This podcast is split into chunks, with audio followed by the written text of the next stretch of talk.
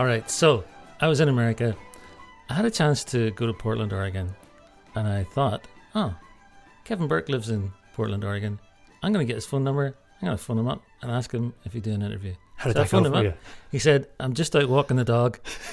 but he said, I'll be home in a minute and I'll check my diary, but I don't think we've got anything on tomorrow, so come on over. And that's what I did. So that's today's episode an interview with Kevin Burke, member of the Bothy Band, legendary Irish fiddle player, uh, one of the one of the most, um, as you'll hear, one of the most exquisite players that you could ever hear, and a lovely, generous, uh, warm uh, individual. So that's today's episode. Kevin is actually also performing in Drogheda during the Fleadh Cheoil on the 16th of August in the Highlanes. I think it's about 10 p.m. If there are any tickets left, get yourself one. It will be an absolute treat. Um, last thing before we get into the interview is just another note on Patreon. To anyone that went over to patreon.com forward slash Baloney Programs last week and became a patron for us, thank you so much. That means the world. If you're listening to this for the first time, Patreon is a website which allows you to become a patron of the arts. And let's say this podcast is the arts. Essentially, what it does, it means we don't have to go looking for advertisers. We don't need to stop the podcast and advertise something. We don't need to recopy at the end and all that kind of stuff, right? That's something we never wanted to do. But we do want to have a community grassroots organization that can maybe fund itself. If you want to help us do that, head over to patreon.com forward slash Baloney Programs. Those few shillings will go a long way to help us keep on producing this. Absolutely. And now, Kevin Burke.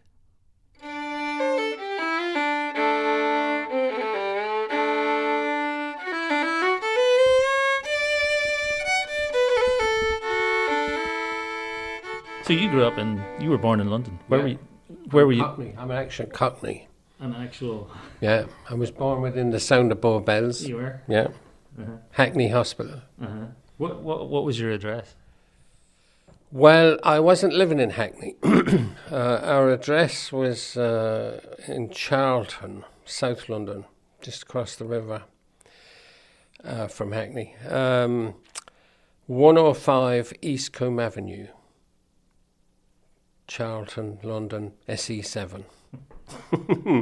and we didn't have a phone, so I don't have a phone to remember. So, so what what uh, like what what did your mum and dad dad do? So they were from uh, were they from Sligo? Yeah. Both, both my parents were from Sligo. My father left to join the Navy in the Second War. And after the war, he went to Palestine as a member of the Palestine police when they were, you know, the Brits were setting up Israel. They were given the job of setting up this new country, Israel. So he was part of the Palestine police until 48 when the Brits left and Israel became its own place. And um, in the meantime, my mother, who grew up probably seven or eight miles from my father's village, his village was called Dromore West. Um, my mother had moved into that village uh, to, to help her brother set up a tailor shop. So I presume that's when they met. My father was home on leave, or he left the police, or whatever. Um, that's when they met first. And then he, when the Palestine police was disbanded, he joined the London police, moved to London. And not long after that, my mother moved to uh, London as well to continue her tailoring career.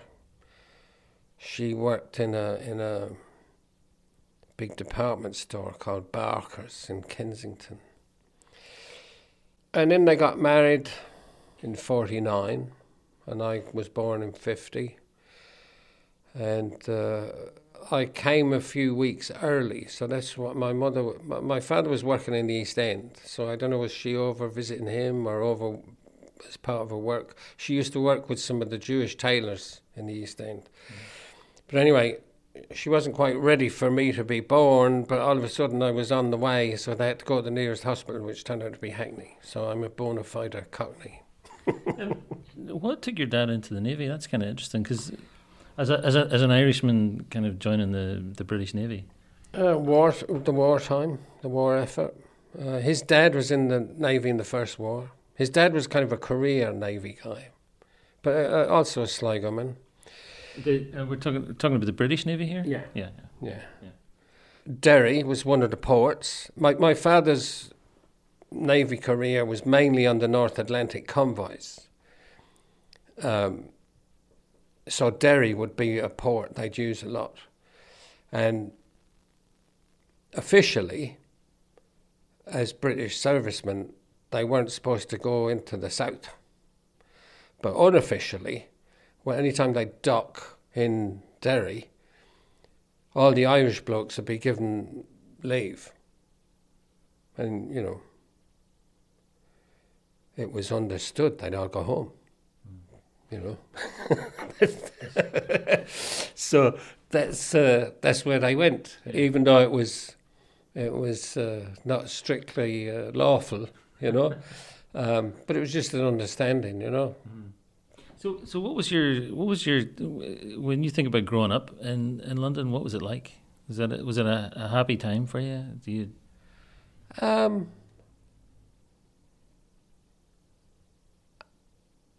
I was an only child till I was 13. So I felt lonely a lot. Um, but I couldn't say it was unhappy. But I do, I do remember um, my mother working hard because she she worked at home a lot of the time. I remember the hours she she'd put in with the tailoring. You know, it was it was hard work, and my dad was a cop doing shift work, so uh, that wasn't easy either. And he was he was still in the East End, so every day he'd cycle through Blackwall Tunnel to Poplar or Bow or wherever he was stationed, Stepney. Um, and cycle home. He was very fit, a bit of an athlete. Um, so when he wasn't working, he'd be he'd be doing training, going to going to events at weekends, and um, but it was a shift work thing. You know, he'd have night duty, and he'd be gone in the morning and then home in the evening, and sometimes it'd be the other way around. He'd be there in the morning, but he would be gone in the evening. Um, and he um, he was one of those guys that um, kept a lot of it f- outside the home, you know. And of course, when I got to be a bit older, I could see why he didn't want to be bringing bringing stuff, you know, police work home, uh, because a lot of the, especially in the East End, it was pretty rough. You know, the, he was he was a cop. The you probably heard of the Kray brothers. You know, he, they were neighbours. He knew he, he used to actually see them across the road sometimes when they were kids. He knew the mum and dad, knew the whole family, and um, so there was that kind of respect for lawlessness. You know, if you were a cop, you were already the opposition. But at the same time, there was a kind of a. He liked it. He actually liked it. There was a rivalry between the villains and the cops, but it was there was an understanding. And in fact, when he retired, he became for a short time he became manager of an Irish dance hall in Fulham. And uh, one night he got a call. Uh, there was a lot of trouble apparently in the club or suspected trouble. People were getting alarmed, and it turned out all these villains from the East End had shown up. And it turns out, far from causing trouble, they were there to see if he needed a hand in case there might be trouble. so he had to tell his his villain friends, you know, thanks, but clear off. You're not welcome round here. So, so what about yourself then? So you you're growing up. Um, I was- I I guess you, you don't see him that. No, of course not. No. He's a good boy. uh, no, I went to I went to Catholic school and you know brought up Catholic and um, it was a po- like lower middle class upbringing. The, the first house or the first place we lived, that place in Charlton, it, was an upstairs flat, there was a, an older couple in the downstairs flat. It was just two flats, one on top of the other. Um, and of course, they'd be complaining about me. I, I was a, I was a kid, you know. I was kicking football and jumping up and down and making noise. And they were older people. They didn't like noise, you know. Um, the, the the railway ran at the back of the house. Uh, it was an area that was heavily bombed during the Blitz, so there were big cracks in the sides of the walls and stuff. I remember I used to hide stuff in the crack. I could get my hand in, you know, my little childish hand could fit in the crack. So I'd hide stuff like chewing gum and you know sweets and things that I wasn't supposed to have, maybe. Um, um, but the parents did a, a great job, really. And then when I was 13, when I was about nine or 10, we moved out a bit to a place called New Eltham. And the house at the time was in Kent. It was literally about 20 yards over the border into Kent. Um, now, of course, it's all part of Greater London. Um, but it was a it was a semi-detached house, you know, suburban house. Um, and then uh, when I was 13, I had a sister, and soon afterwards, two more brothers. Uh, so the last fellow was born when I was about 17, and then when I was 18, 19, I left to go to college and go around the place. So I was more like an uncle to them than a brother, really. Mm-hmm. But it became a busy house instead of a quiet house, you know. Um, and uh, you know the the the Irish thing couple of the a couple of the teachers I had were Irish, um, but bringing the fiddle to school was kind of odd. You know, it was it was a sissy thing, um, and I got a bit of flack for it, but not a lot, because in my school you got flack whether you liked it or not. You'd you. I mean, if you had freckles, you'd you'd be teased about having freckles, and if you didn't have freckles, you'd be teased about not having freckles. Like there was, it was a no-win situation. Everyone got uh, harassed, you know. And there was always, you know, every day in the schoolyard there was a scrap, you know, two or three guys would get into it and, you know, rough and tumble. But, uh, you know, the teacher would come and start yelling and grab you by the ear and tell you to grow up. And that'd be the end of that, like, you know. So, so, so where was the um, where was the seed of the music for you at this well, point when you were a youngster? My my parents both loved traditional music. They didn't play themselves, but my father's father played, and his mother's sister played um, on my mother's side, she had an uncle, Pádraig Malarkey, who was a really great fiddler. I never met him, but any anyone I knew, anyone I ever met who knew him, almost the first thing they'd say about him was, "God, did you ever hear that fella play the fiddle? What a great fiddle player he was!" Mm-hmm. But he was kind of a recluse, you know. He didn't he didn't go out much, but all the local people would know him as a great fiddler. So there was music in the family. My parents loved it. They'd always be going to dances, ceilidhs, you know, and, and sessions in pubs, and they'd bring me. Uh, and, and often people would come to the house. Other people living in London would come to the house, and there'd be sessions in the house. And um, because my dad was cop, I suppose, and respectable guy, you know, he didn't drink, and my mother didn't drink. So when there'd be young people coming over from Ireland, their parents would often send them to us as this kind of safe house for them to find their way in London. Mm-hmm. And a lot of those people, again, came from Sligo, Mayo, and would be players, mm-hmm. teenage players, you know, or people who liked music. Um, so I just grew up with it around the house and records you know, my father, when he left Palestine, he got a, a, a what they used to call the mob money, you know, kind of a lump sum. Um, and he spent it more. He spent it all, I think, on a record player and some records, and all those records were Sligo fiddlers mainly, mm-hmm. Coleman, Killoran, James Morrison, Hughie Gillespie, a few other things, you know. But those records were played all the time in the house. So that was weaving its way into your yeah. into your head. And when I was seven or eight, I started taking fiddle lessons. My parents weren't musicians, so they sent me to a music teacher who happened to live down the street, classical teacher. And She she was a real fascinating woman, very wealthy. What was her name? Christopherson was her maiden name. Gibson was her married name, but she always went by uh, Christopherson, Jessie Christopherson, and she. Uh, her her family was very wealthy. I think they. I think her dad owned uh, coal mines,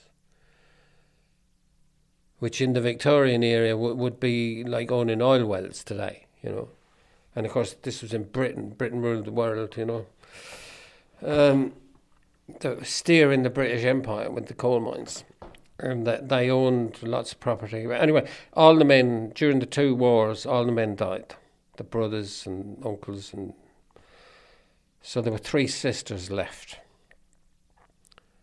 and they sold nearly everything and invested the money. And they didn't want to run coal mines or be property managers or any of that. So but they they uh, and they they they had one house in Charlton.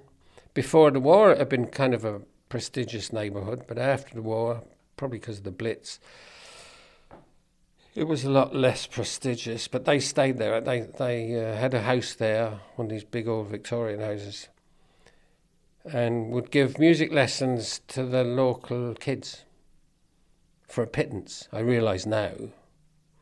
Uh, like my my in today's money it'd probably be like fifty bucks a year or something. And my my mum would often do tailoring work instead of paying, you know. Mm-hmm. And i- if they, with most of the violin students, they'd send them through the academics, you know, the, the Guildhall exams. Mm-hmm. But lots of the kids, if they didn't want to do that, was fine. You know, if they wanted to learn how to play Christmas carols or a bunch of songs to play down the pub and, or sing along at a Christmas party or something, they'd do that. They were, they were, like she was really old. Do you, do you know Miss Havisham from Great Expectations? Yeah. Well, when I was, was taking lessons there, especially when I started, that's what she reminded me of. This old woman in a big old dark and imposing house, you know.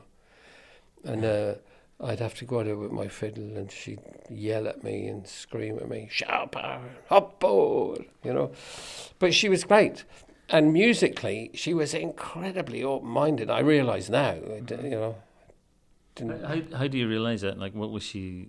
well, she she loved the the Stones and um, the Who, and um, all the modern music. And she used to say, "It's great. These kids are making their own music." You know, I mean, they don't need us. They don't need us anymore. They're doing their own thing. It's fantastic. You know. And, and, and And for a woman, a woman like 75, 80 years of age in 1960, a posh, semi aristocratic woman loaded with money, um, she was supposed to be the, the complete antithesis of that. A classical music teacher. Like, she's supposed to hate the rock and roll and the Teddy Boys and all that stuff, but she loved it, like, loved it. To the point where she, she'd sometimes if a song came on the radio or she was expecting to hear a song on the radio, she'd sometimes make me wait for my lesson because she wanted to hear the new Who single or something. So, so wh- what were you getting out of it? Apart from so you're learning the basics of the violin and presumably reading reading music. Right? Yeah. Um, uh, well, it was to me. It was just another chore. That, you know, you have to learn how to spell, and you, you know, one of these things that in, adults make you do. And I just kind of went along with it. You know, like you have to make your bed, and you have to polish your shoes, and you have to do your multiplication tables, and you know, I just went along with it. I didn't really enjoy it. But by the time I got to be 13, 14, I started to get interested in music. You know, fascinated with the sounds. Some of the sounds that I'd hear on the radio, Manfred Mann and the Kinks and all that. My classmates would be talking about stuff like that. But I'd also get in, I was also interested in what I was hearing at home and the records and watching these guys come round the house and play and how uh, everyone seemed to really enjoy this guy. But this other guy, you know, there wasn't the same glee when he played. So what was the difference, you know? And sometimes I'd feel it myself. I thought this guy's great, you know, but I didn't know why. So I just started to get interested, and I wanted to play. And of course, by the time that happened, I could already play. And I saw it happen to some of my friends in school. They wanted to play too you know, play piano or play guitar, mainly guitar. But they didn't really want to learn how to play. They didn't want to do their scales and do their practice. They just wanted to play, you know. And of course, it doesn't really work like that. For most people, you have to learn how to play and put a bit of time in. And a lot of teenagers don't have the patience, you know. They want the end product, but they don't like the route to get there. So they give it up after a while. But by the time that happened to me, I could already do that stuff. I'd, I'd spent five or six years doing these mindless scales and knowing the difference between an up bow and a down bow and learning how to slur notes and, you know, playing Hungarian rhapsodies and, you know, battling my way through Mendelssohn's concerto and stuff like that, you know and you know, like a lot of it was tiresome. I had no joy out of it. But after a while, it's the penny started to drop. But it, uh, the academic side of the classical playing was uh, so much uh, more grim than the social side of the Irish music the Irish music had this great social aspect where I'd meet people and have a lot of fun with them and listen to these stories. And of course, they're all immigrants. So, what they talked about when they were 10 or 12 wasn't what I was doing when I was 10 or 12. Like, they, they didn't, they weren't watching TV, you know, watching Top of the Pops on the TV because they didn't have a TV. They were talking about what happened to Donkey when it got stuck in the shed or something like that. You know, I didn't have a donkey, so that's a that's a really interesting kind of bridging of yeah. the experience of going from rural Ireland to yeah.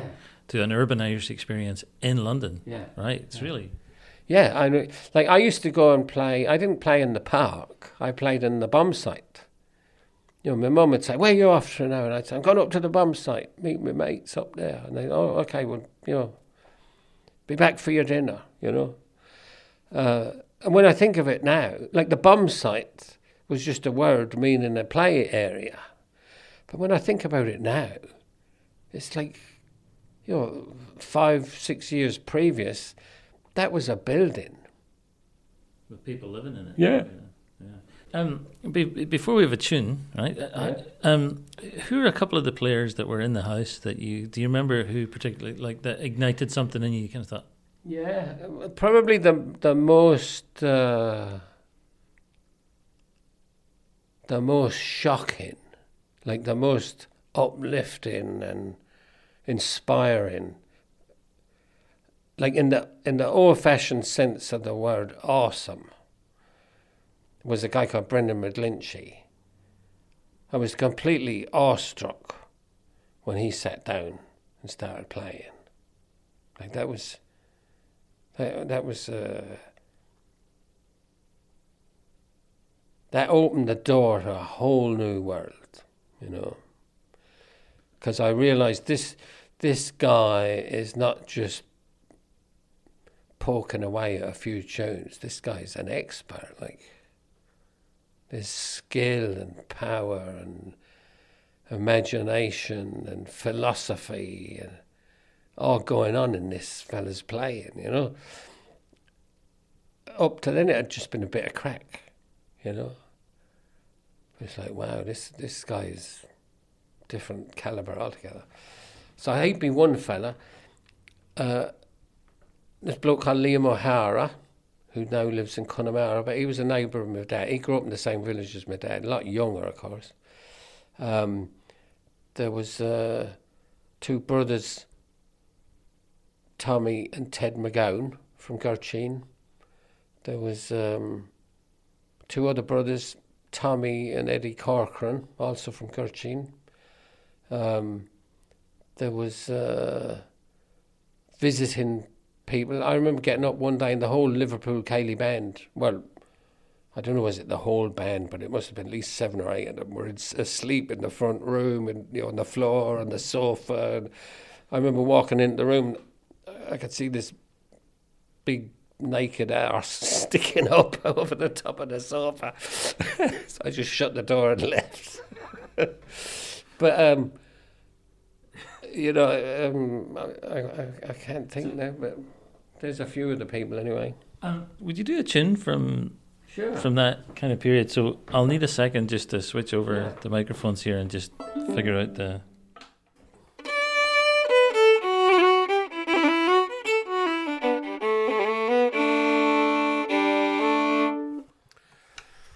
Just thinking, I can, I can hear, I can hear Brendan saying apples and winter.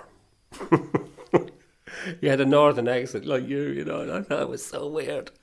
And uh, I remember him saying, "Sound your ah," you know, not sound your a, sound your ah. and he wore winkle pickers. Do you remember them pointed shoes? Yeah. I thought, oh, I don't like this guy wearing winkle pickers. And then he started playing. And it's like, wow, this guy's a genius. so uh, probably the f- the first time I heard this tune it's one of Ed Reavy's. I play a lot, but I probably heard it that day. The first time I heard Brendan. Should I just start up now?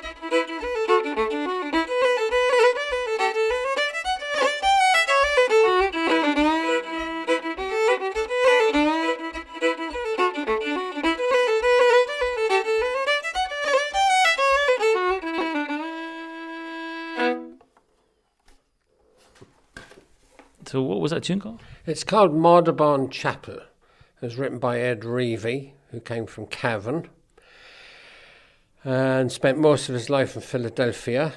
And uh, I'd say in the early 60s, his tunes started to make their way into the, the standard repertoire. Uh, so when I heard Brendan playing it that time, it was probably kind of considered a kind of a new tune, you know, but it's become pretty well known. So, uh, so um, that sort of starts you on uh, sort of recognizing that you're able to pick out Mm-hmm. playing. Wh- where do you go from there in terms of your own sort of development? Like, uh, is what's the Well, you know, I, I've so because you, start playing around and did, did you play around in the, the dance halls and things? that yeah, you're talking yeah. about? Um, I I used to play at sessions in pubs, and I used to, uh, you know, my pa- my parents would bring me to places. Uh, and again, it was not quite, you know, a lot of these places might not be ideal for a twelve-year-old or thirteen-year-old, but because of the music, it was okay, you know. Um, and my dad, my dad being a cop, people would relax when he was with me, because if there was any problem about having a minor in there, he'd say, "Well, his, his dad's a cop. Like, what are we supposed to do?" You know. You, you mentioned, uh, I think um, it might be on your on the biography on your website about um, learning tunes from paper. Yeah. Um, with your teacher, and then kind of coming to the point where you realize that there's something else going on when you actually Yeah. hear it. Yeah, again, you see, my parents weren't musicians. So they couldn't really teach me much other than what they thought was really good and what they didn't think was really good, you know. And in their world, if you could dance to it, it was fine. And if you couldn't dance to it, it was hopeless, you know. That was the gist of it.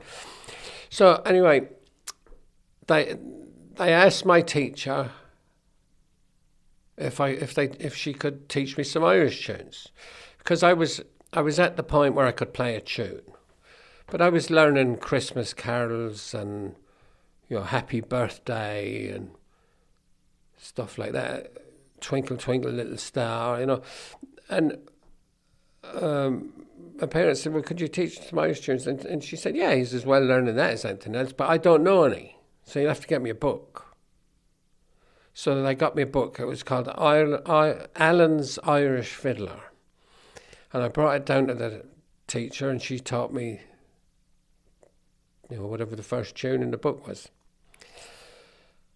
And I'd, I'd read my way through it and, you know, play it more or less it was written. And of course, I practiced and got a bit better at it. But to my parents' ear, it was almost like the more I practiced, the worse it got. And there was there was something wrong, badly wrong, but they they didn't know what. So they got the teacher up to the house, and they said, "Now, you know, Kevin's playing." Saddle the Pony, and it sounds the way it does. But this is a record of Michael Coleman or Sean Maguire or somebody playing Saddle the Pony, and this is how we're used to hearing it. So she said, um, but that's not what's written in the book. You know, if you get me a book with that written in it, I'll teach you to play it like that. So that was that was a big revelation to me because I, I didn't realize that wasn't what was in the book. Um, and I realized you have to kind of translate what's on the paper into a noise, especially in Irish music, because the written Irish music is really like a précis, you know, like a, like a, a shortened, a, a telegram as opposed to a conversation. Like when you get a telegram, you'd, you'd say, airport, Saturday, 10 a.m., Jack, you know? But if you were talking to the guy, you wouldn't say airport 10 a.m. You'd say, hey, this is Jack here. I'm flying in Saturday morning around 10 o'clock. Can you pick me up? You know? So the, the Irish music I discovered is like that. It's like a telegram, and you have to make it into a sentence, and then you have to make it conversational, and you have to make the guy believe you. It's not enough to just relay the message. You got to, you know, you got to relay. I really need this lift. It's important that you're there, and if you can't pick me up, then tell me because I'm to have to get someone else. You know. So then you, you start to learn tunes with your teacher, but you're you're starting to feel your way into ornamenting and Yeah. Yeah. Yeah. Yeah. There was a guy, one of the guys who used to come to the house, Martin McMahon, great accordion player from Clare, fantastic accordion player. Uh, he also played the fiddle really well. And I said, you know, when I'm playing, it doesn't sound that good to me. And he says, oh, you're doing grand, you know. I said, well, there's something wrong. And he says, well, you're not putting in any rolls. And I said, what's, what's the role? And he says, give me the fiddle. And he goes, he goes,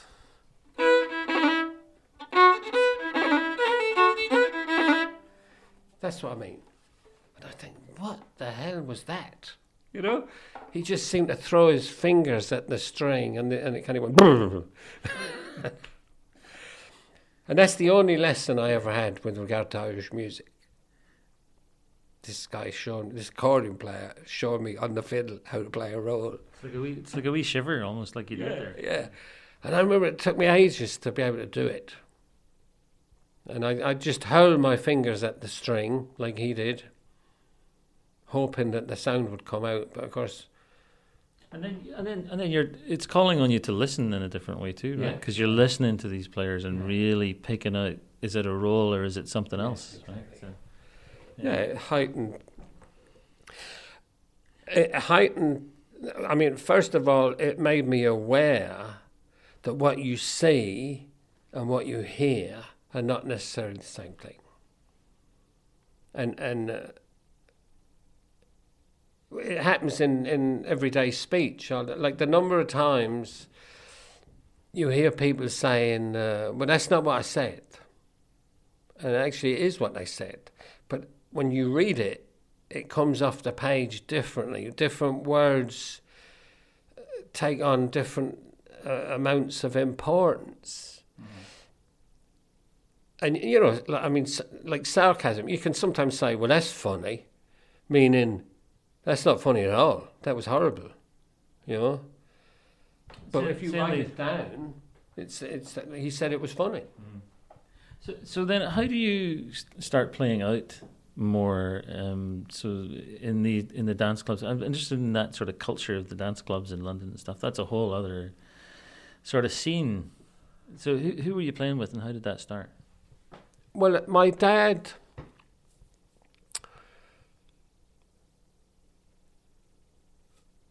My mum and dad used to go to these dance clubs fairly regularly, and they'd bring me along, and I was sometimes asked to sit in when they, you know, when the, like you know, when I was really young, I only knew a few tunes, and and I might have to leave early because it, you know, that we'd we'd stay till ten o'clock, and then it was too late. I'd have to be brought home, you know. So they'd get me up to play for a half hour with them, and you know, half the tunes I didn't know, but And- they they maybe. Well, he knows he knows the geese in the bog. Play that one, you know, that kind of thing, you know. And this is, this would be a Céilí band, so Yeah. uh, so a couple of accordions and Yeah, a couple of fiddles and flute. There was a probably the first group I played with was a, a group called Gossan Regale in Hammersmith or Victoria. Yeah, Victoria. They had a dance hall in Victoria on Saturday nights, and we'd go up there. And there was a guy called Johnny Hines, a lovely flute player from from Moate, um, and he played the fiddle as well and there was uh, a fiddler called John O'Shea, uh, whose family was from Kerry, but I'm not sure if he was born in Kerry or not. He grew up mostly in England. Um, really good fiddler.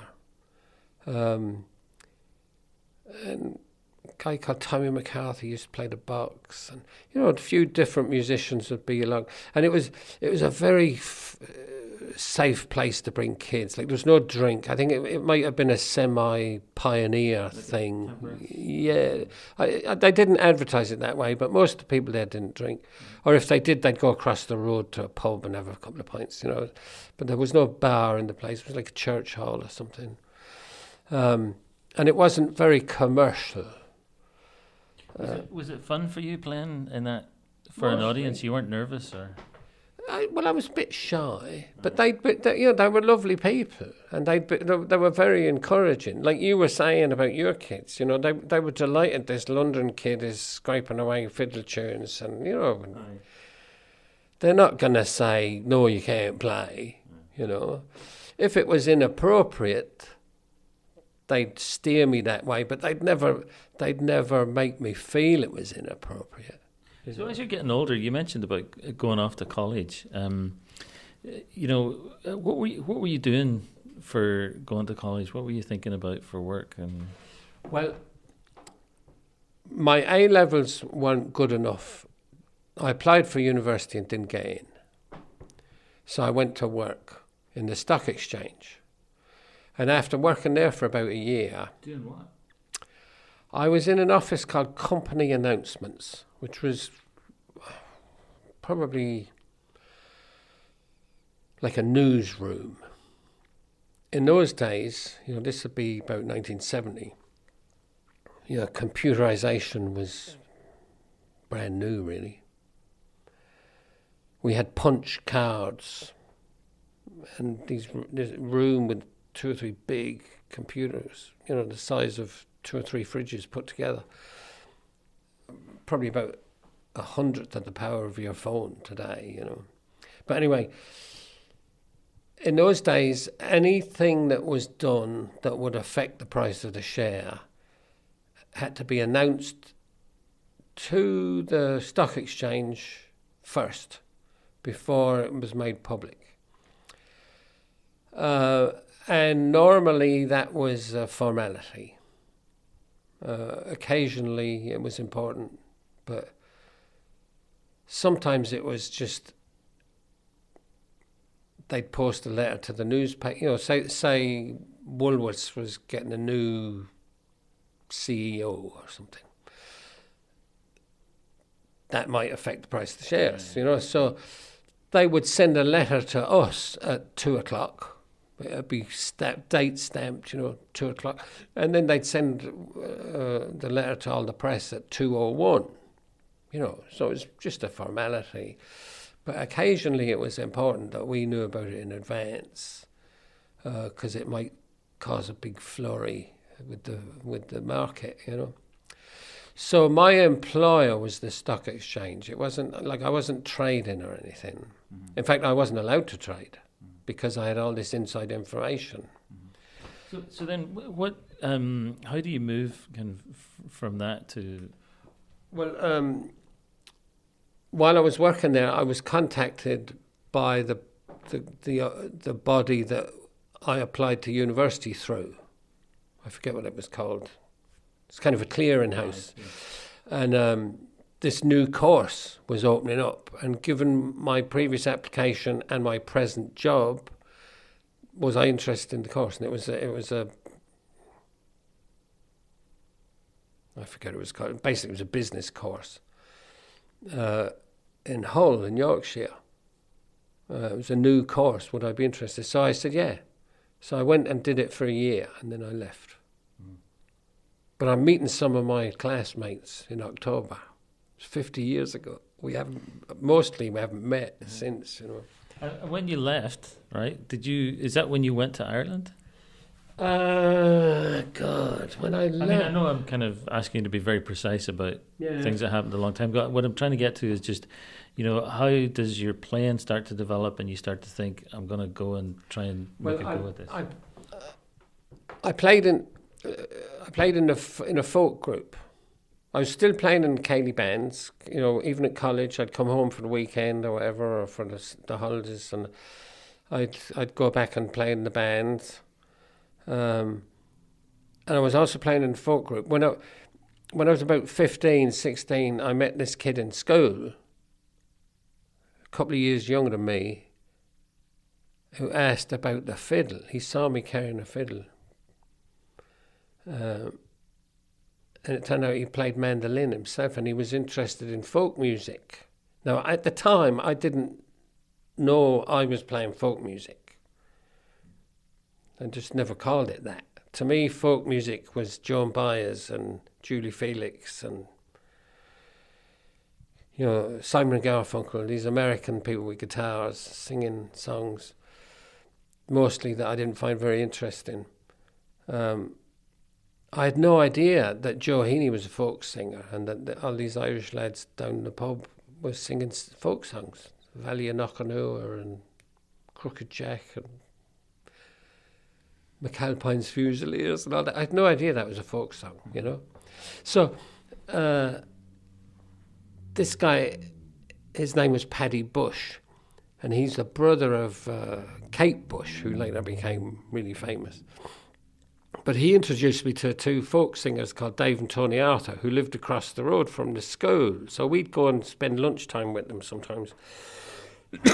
and they started bringing me to folk clubs, English folk clubs which was a whole world I didn't know existed.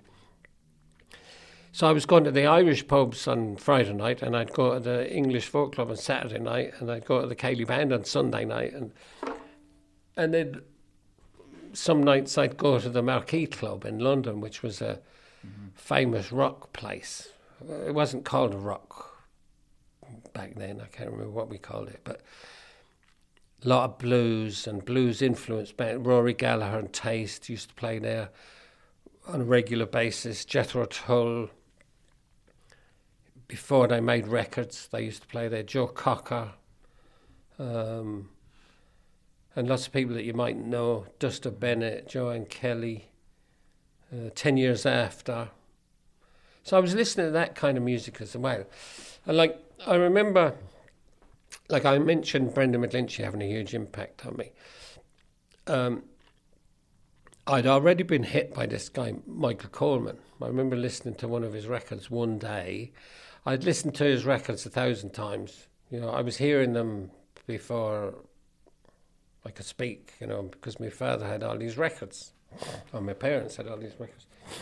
But I remember listening to it one day, and all of a sudden, it sounded so different to me. I wasn't just hearing a bunch of notes and a fiddle tune. I used the word philosophy earlier, and I, I felt, you know, this guy is telling me his whole world view through these tunes. Like on a very kind of philosophical level. Now, he wasn't telling me specifically, like, uh, I like to travel, but I don't like uh, eating in restaurants. I, you know, wasn't specific, like, but I could hear there's a there's a, an emotion in this that I never realized before was possible in music. There's an emotional side to music, a philosophical side to music. And of course, it's, we're talking instrumental music, there's no words. You know, he wasn't saying, She loves you, I want to hold your hand. You know? He was just making noises. But just like when a baby cries or laughs, you know, there's a he's not saying anything, but there, you, there's there's uh, there's an emotional trigger at work here, and I really felt that. Like yesterday, it never even crossed my mind. Today, I heard it loud and clear.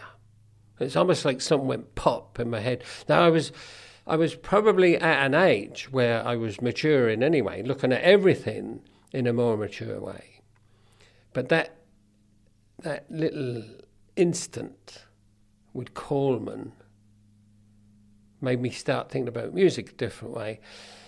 And then I saw, like, like with Coleman, it was just a record.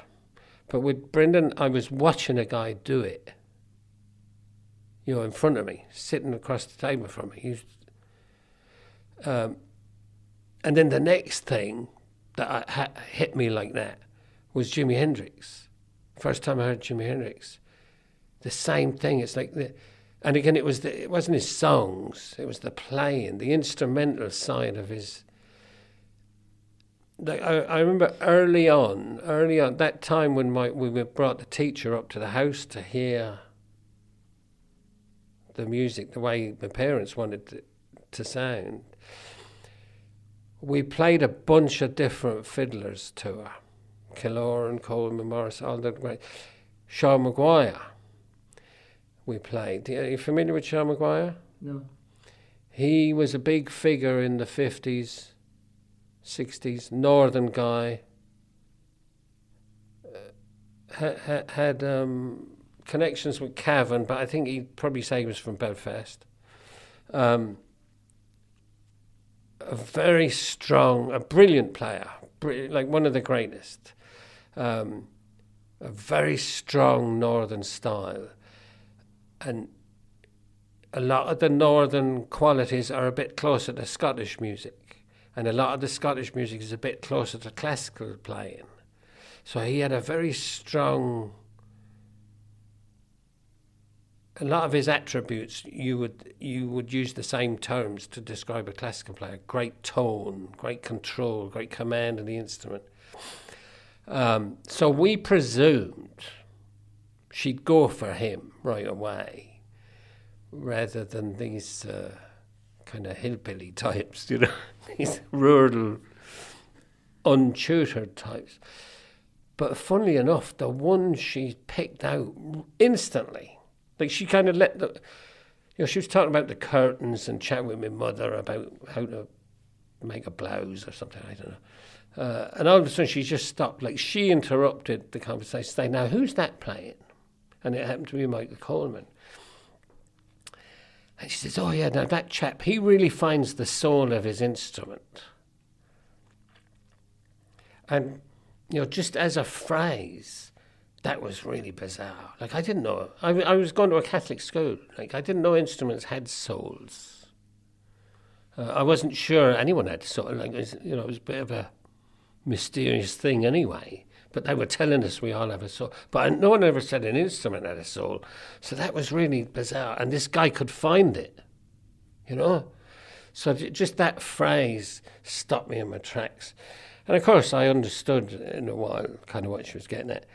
But um, that kind of uh, that kind of emotion, or whatever you want to call it, spiritual aspect, uh, has always been important to me. Whether I'm listening to an orchestra, or whether I'm listening to some croaky blues singer who's only got five strings on his guitar, you know. Um, would you be able to play us a tune, like a Michael Coleman tune? That would. Do you have something to hand, or is that? Well, I can't, I can't really impersonate him. No, I, I, don't mean impersonate him. No.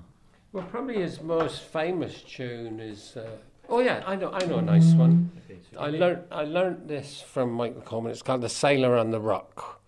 It's a well-known tune. I didn't learn it from him initially. In fact, it's the first tune I learned just from hearing it at a session. A fella called Con Curtin and a fella called Edmund Murphy played it one night.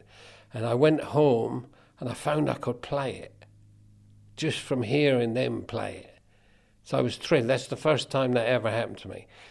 Uh, but then in later years, I heard a recording of Michael Coleman play it, so I readapted it.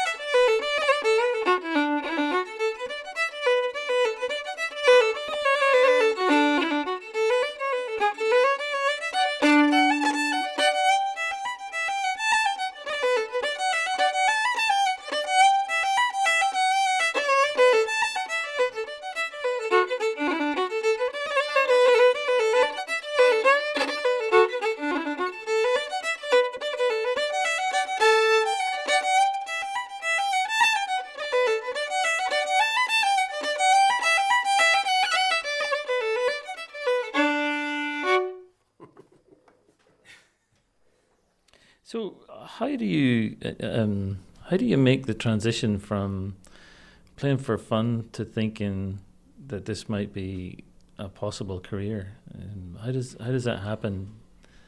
Um, well, I came to America. I'm, I, I, so this is skipping, I, I guess, a whole. Is this skipping a, a whole section really. from? Um, so so I well, let's go. I left. I left college and I wasn't sure what to do.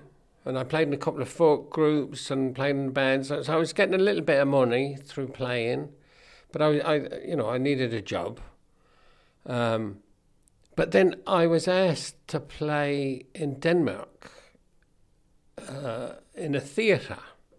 They were doing an Irish play and they wanted some Irish music. And they asked around, it was a six month job. They asked some of the Irish musicians in London, but most of them had regular jobs and families and couldn't go away for six months to a foreign country, you know. Um, but I was kind of at a loose end. So I said, yeah. And this was The Hostage by Yeah. Brendan Behan, right? Yeah, yeah.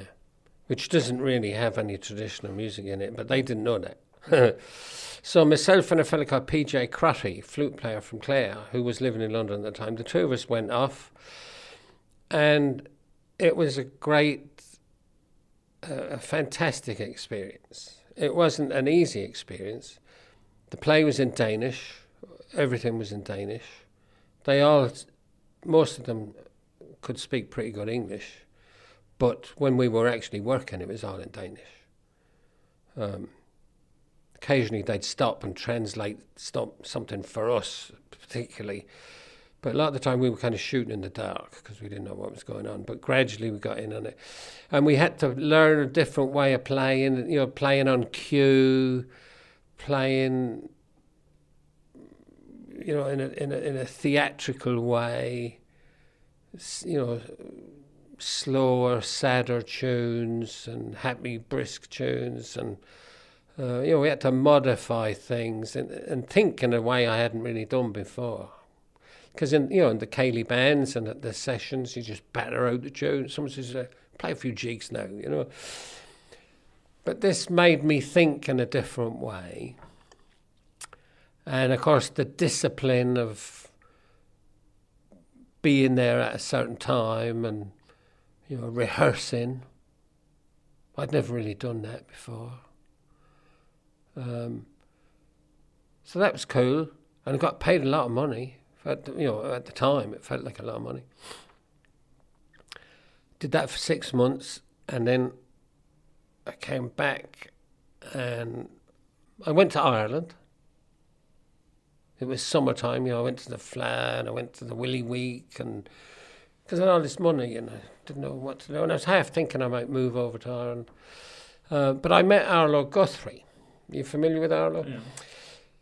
So I met Arlo Guthrie in Clare, and we paddled around for a few days. And uh, after that meeting, it was suggested I come to America. I got a letter a few months, you know, a few weeks later saying, "You should come to America, and you know, if you want to come, October would be a great time because that's when the trees round here change colour and it's really spectacular." And um, and we're making a new record And this was in New England. in Massachusetts. Yeah. So the trees bit didn't interest me as much as making a new record. So I, I said, uh, geez, that's great. I'll go over to America. So And had, had you recorded anything at all at this time yourself? I don't think so. Yeah. So, so what was that like? You arrive in Massachusetts, and do you know what's in store for you? No. No. I mean, I, I arrived in New York and th- thinking I'd get a subway to Massachusetts or. You know, I didn't realize it was hours away. I had no idea the size of this country. yeah, the night I got off the plane, I sat there thinking, well, what do I do now? It was like six, seven o'clock in the evening. I tried to get Arlo's phone number, you know, called directory inquiries, and um, they said there was nothing listed. I thought, God, I thought everyone in America had a phone. You must know him. He's Woody's son. Yeah, I probably said that, you know, because I didn't realize that that whole concept of you know famous people aren't listed, you know. so I was sitting there wondering what the hell will I do now, and Joe Burke walked by. I said, "Oh, Joe, how are you?"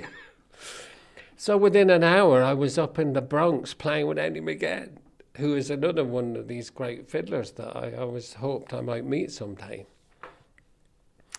So that worked out, and then I was palling around with Joe for a few. Sorry, I was palling around with Joe for a few days, and uh, I I've managed to track down. I I found out Arlo's manager was in New York City, and I I went to his office, and then he contacted Arlo, and I I went up. I, I met Arlo's sister, who was also in New York City, and she drove me up. She was going up, so she drove me up there.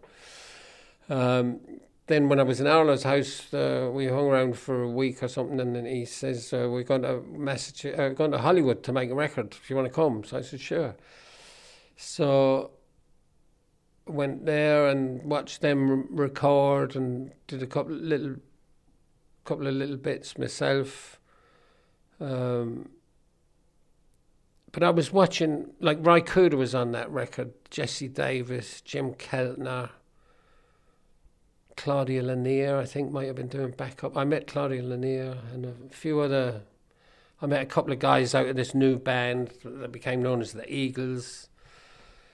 Um, and Jim Keltner being a legendary drummer Yeah, as well, yeah, from a yeah. session drummer, and every uh, probably every Ry Cooder album from that era. Is, Probably, is- yeah. I'd, I'd, ne- I'd never heard of him. I'd never heard of Ry Cooder. Uh, In fact, before we left Massachusetts, Arlo says, Have you got any thoughts about, any ideas about playing the fiddle with, in the studio? And I said, Not really. Except I said, I, I often thought what it might sound like with a slide guitar. Because I'd heard Robert Johnson, the blues guy, on the radio. And I loved what he was doing with the slide guitar. And I just thought, I wonder how that'd work with a fiddle, you know. So I said this to Arlo, and he said his his uh, colleague at the time was a bloke called John Pilla, another guitarist and kind of producer, semi-producer, good buddy, you know. Uh, so he looked over at John and said, "We should get Ry. We'll give Ry a call." And John goes, "Yeah, oh, definitely, yeah." And I remember saying to them, "Who's he?" And said, "Oh, he guys plays slide guitar." And I said, "Well, is he any good?" Because I didn't want a messer, like you know. I said, "Is he any good?" Which now, of course, is one of the most embarrassing things I've ever said. About twenty minutes later, we were sitting around, and this music came on the speakers. You know, they were playing records most of the time in those days. This record came on, and I thinking, God almighty, who's that? And the two boys started laughing. They said, That's the bloke you were asking about. Is he any good? so I became a fan instantly. Like it was, it was that um, album, Into the Purple Rain. Into the Purple Valley. yeah, Into the Purple Valley. Yeah. Ah, that's that's uh, there's so many you know and you know what's interesting about the album as well there's a, there's a few kind of songs that he collected in there as well like uh, that are older songs and he, he does a couple of I think he does a Washington Phillips song as well like an old blues song and yeah. It's fantastic and mandolin playing on it Yeah. beautiful so you record a few little sections with Arlo Guthrie for Yeah. this album which is is it Last of the Brooklyn Cowboys yeah. um, and, and and then what? So take me through. uh, How much Well- longer are you in America before you? Oh, not long, a couple of months. And then you head back to We- Ireland. Is that right? went back to Ireland, yeah. And I saw those guys, you know, the likes of Rycoder, Arlo, David Lindley, and a few, a few their bodies, you know. And um, I realised that they were dealing with their folk music, like Woody's songs, those blues songs, old songs like in Ireland, what would the equivalent be? You know, sad songs, immigration, skibbereen. Um, You you mentioned Joe Heaney earlier Yeah, on. I think about that. You know, or like um, the Cliffs of Barn. there's a Paddy The there's a Paddy Tunney song version of um, the Lowlands of Holland. I don't know if Mm. you're familiar with it, which is in, in Irish, and it's Oh, one of the most beautiful things I've ever heard.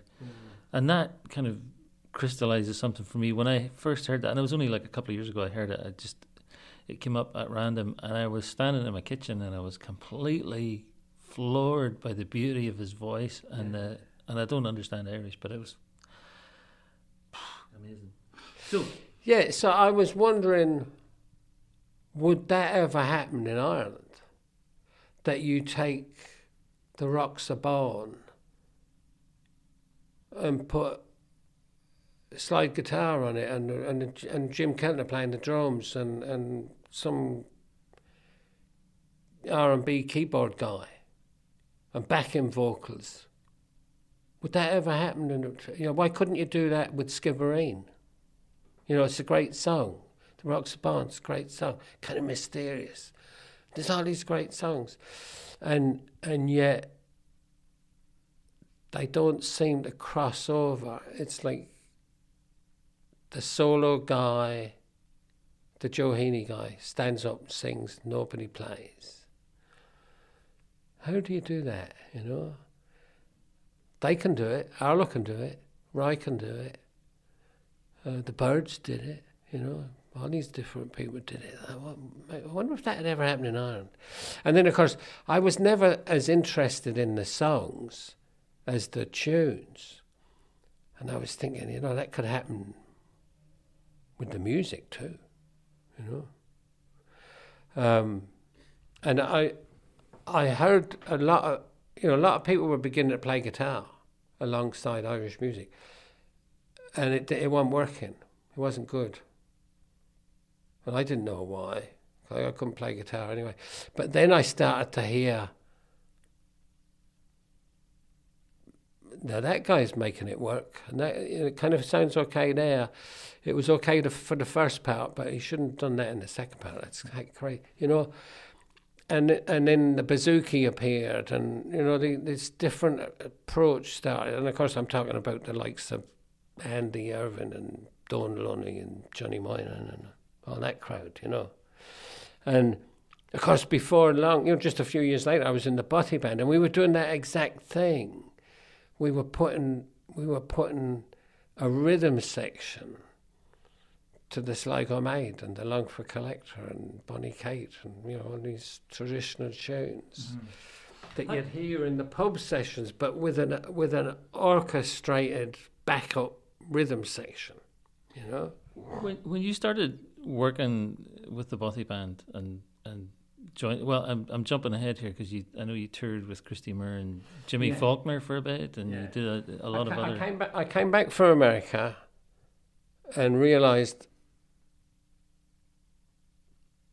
if I- if this mu- either I have to decide either I work as a musician like the people I saw in America, or I realise music is just a hobby to me, and I need to make a living doing something else. So I did something else. Had a couple of jobs. Uh, worked in a record shop for a couple of years. I worked as an office manager in a place. Um, and then I got a call from Christy Moore saying, I'm leaving Planxty, I'm forming my own band. Would you be interested? And I said, yeah. And he said, well, it'll mean moving to Ireland. Because I moved, when I left America, I went back to England. He said, it'll mean moving to Ireland. So I said, okay. So I went over and played with Christy for a year or two, and from Christy, joined the Bothy band. Uh, they Tommy Peoples was with was with them, and then he left the band, and they asked me if I'd join, and I said, well, I have to talk it out with Christy, you know, because the only reason I'm here is because of Christy. And Christy was great, you know. Christy said, uh, "Yeah, you'd be mad to turn that down." because he was a big fan of the Bothy Band already. He introduced the Bothy Band to me. And, and uh, how when you're touring with with Christy and was it Jimmy Faulkner? Yeah. Yeah. So what? Um, how did that work in terms of making a living? Are you playing folk clubs and things like Yeah. that, and just Yeah. splitting the money, kind of thing? Well, Christy would pay us. Mhm. You know. Uh, So he'd basically employ you, kind of. yeah, we were we were his sidemen. Right. You know, it was Christy's gig. Right. And if it was a smallish gig, it'd be Christy and me. If it was a bit bigger, it'd be Christy and Jimmy and me. And if it was a big gig, it'd be Christy, Jimmy, Declan McNelis, maybe on bass, maybe on acoustic guitar. Right. And if it was a f- full electric gig, big gig, we'd have Robbie Brennan playing drums as well. Um, Was it was it fun? oh yeah, it's great. Yeah, it's great. Um, and Christy was great, you know, and and Christy, uh, the way Christy treated me was fantastic. You know, he he, uh, he was always. I was going to say gracious, you know, that that's probably the best word. But at the same time, he's, he he. Uh, there was a lot of uh, lampooning each other. You know, he would often introduce me as Mary, Mary Burke on the fiddle, and stuff like that. You know, there was a lot of play acting going on, but basically he was great. And when it, when it, when the Bothy Band asked me, you know, he he was very uh, encouraging and said, "Yeah, you you should," because he knew playing tunes was more. See, when I was playing with Christy, it'd be backing up songs. Eighty percent of the time, and twenty percent music, instrumental stuff, which is what I was really into. But then with the Bothy Band, the percentages reversed. You know, it was nearly all instrumental sto- uh, songs, with one or two songs thrown in, instrumental pieces. With, you know, we we do in each each half. If we had ten pieces of music, there'd be seven instrumentals and two or three songs. Yeah. You know. So, could, could we do another tune and then I'll, I'll talk a bit about the Bothy Band? Is that okay? Is this okay for you time wise? I know I'm taking up a lot of your time, but I'm loving this conversation. I could play. I could play you a, a tune from the Bothy Band that I've just record re-recorded. Yeah, what, what's this one? Morrison's jig. Okay. I just re- re-recorded it with uh, John Carty. Do you know John? I, I know of him. I, I, Do you know Maggie? She's met in. She's in Australia now. His daughter Maggie. I, do. We, we, we interviewed her at the at the Oh, yeah, cool. Well, her dad and I just recorded these two tunes. I'll give him a lash. Are we ready to go?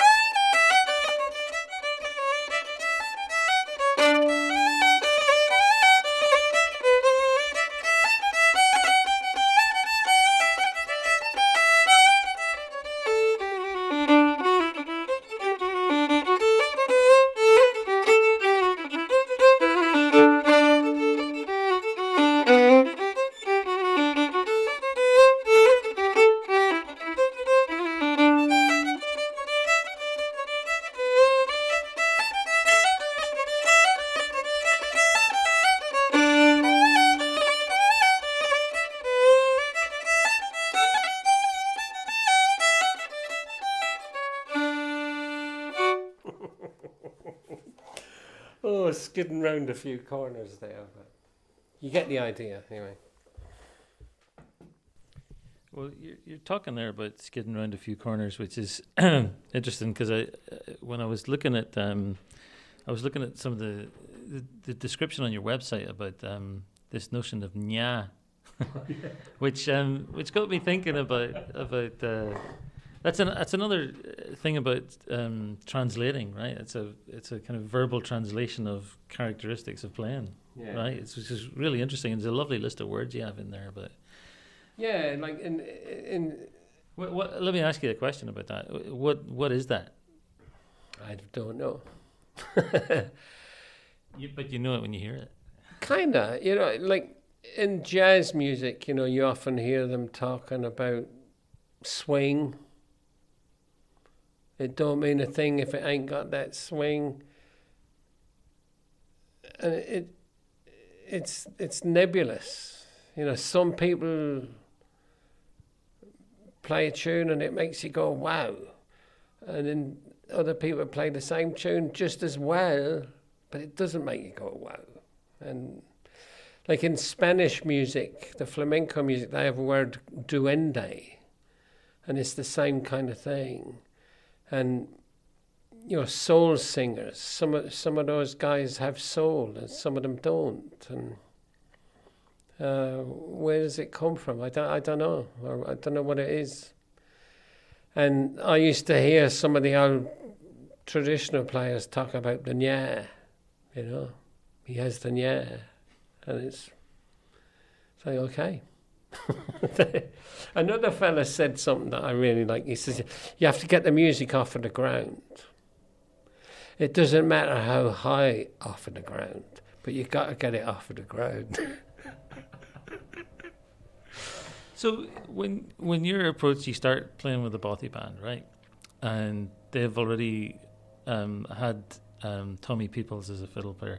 Did you come in then thinking um, uh, that you had a particular imprint you wanted to make, or were you just coming in to see how you fit in? yeah. What, what's it like rehearsing that? Can you can you paint a picture for me of kind of getting together with those with those guys to, to rehearse? What was that like? Um, well, initially, there was hardly any rehearsing. They they'd already recorded one album. They'd been playing with Tommy, so they had a set list, you know, a, re- a repertoire, and which I didn't know.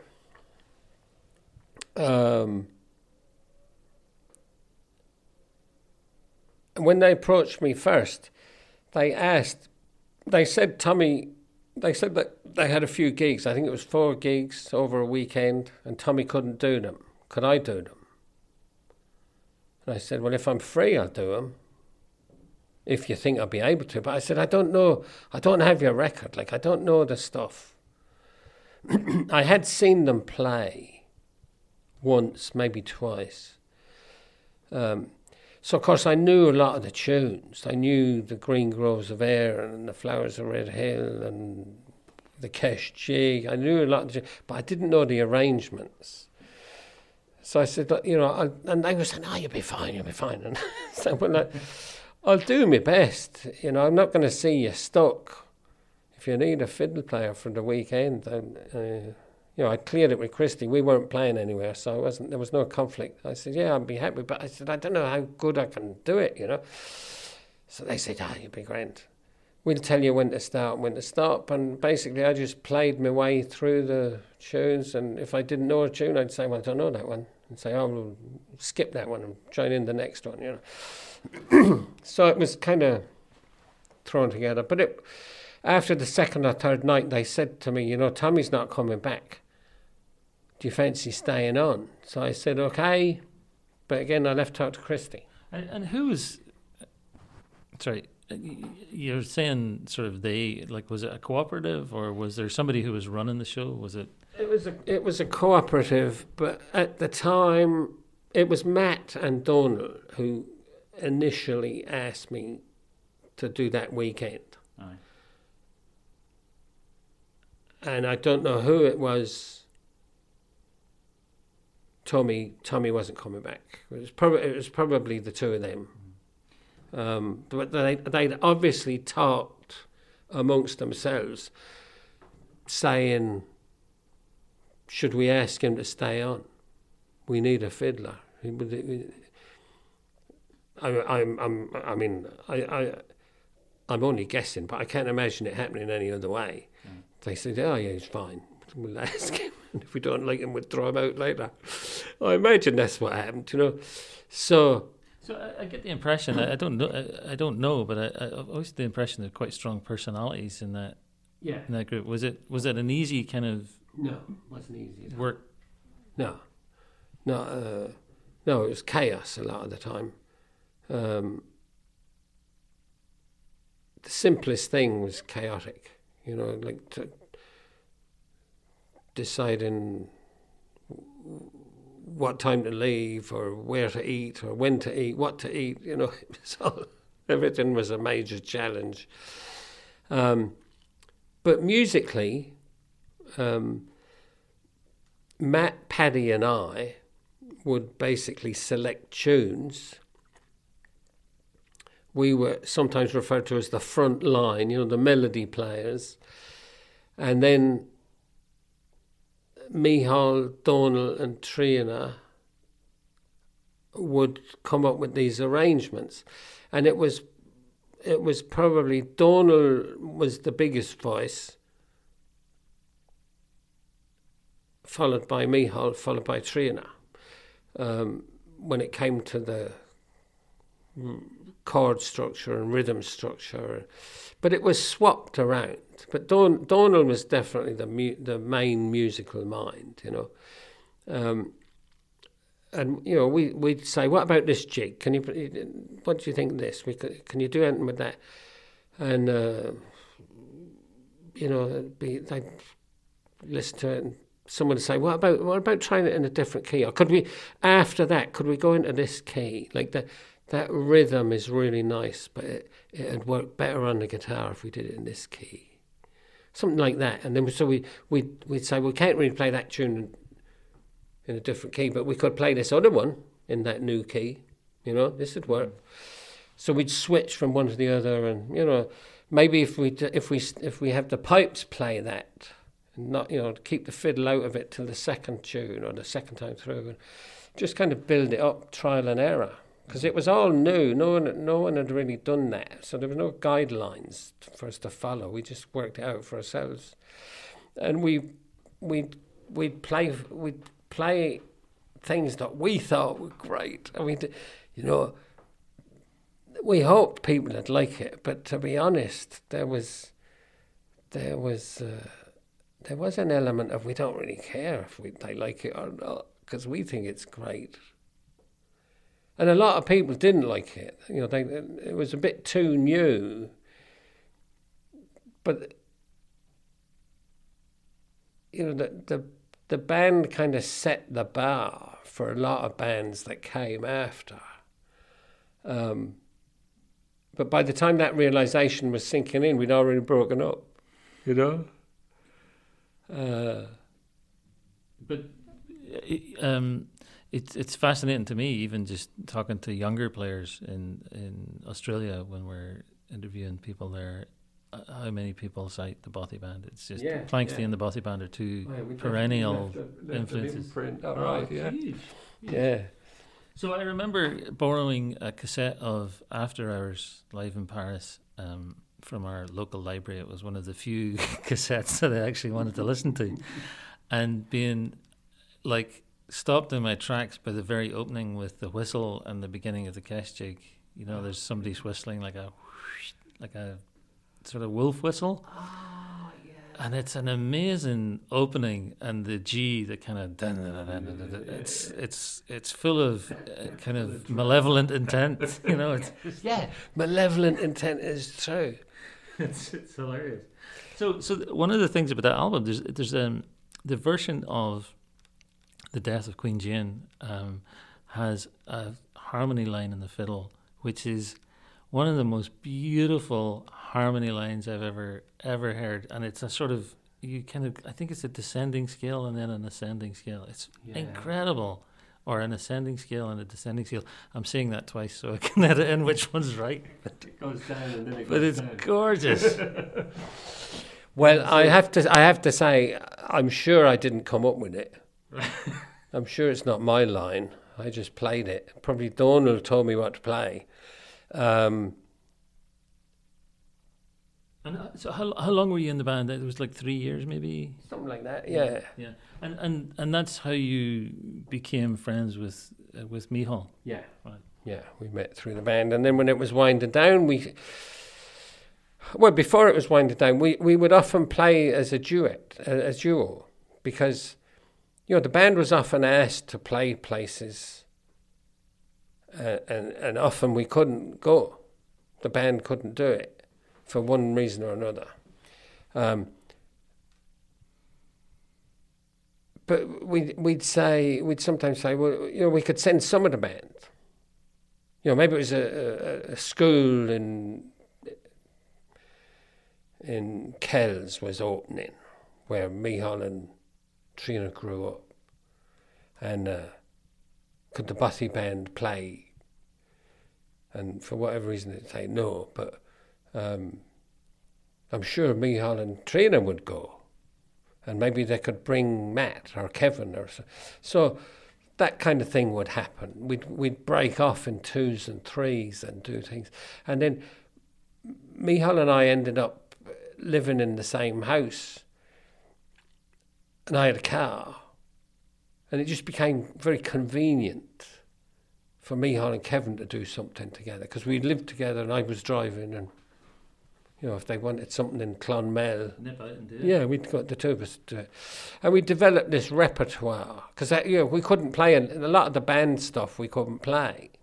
So we developed a repertoire and then we made our own record and we went on tour as a duo when the band wasn't working and we went to Brittany several times and we came over here and uh, one year we came here came to Portland and the band was nearly finished then and we just decided to stay here. What what was he like as a as a friend? Um, well, a very quiet guy. Um, uh, like he, he was a really good friend, and as a musical companion, uh, excellent. You know. Um, but he was he was uh, he he tended to be withdrawn at times and uh, sometimes a bit morose. You know, uh, sometimes you get you get the impression there was this dark cloud hanging over Mícheál, and wherever he'd go, that cloud would go too. You know, but I haven't said that. At times he was very funny as well. You know. Uh, quite intense musically in the studio, especially. He uh, he was great in the studio. Uh,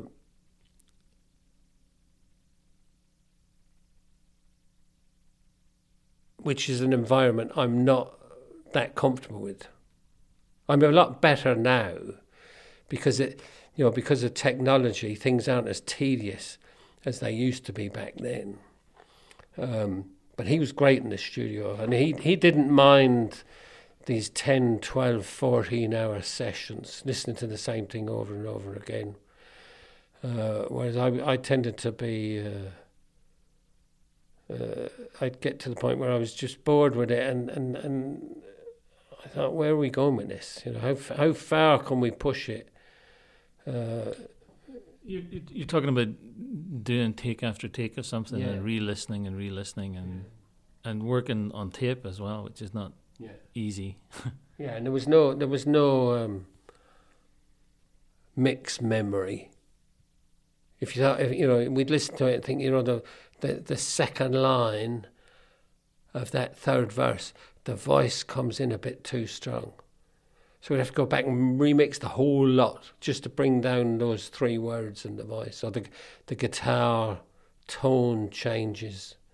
You know, we'll have to EQ just that little bit.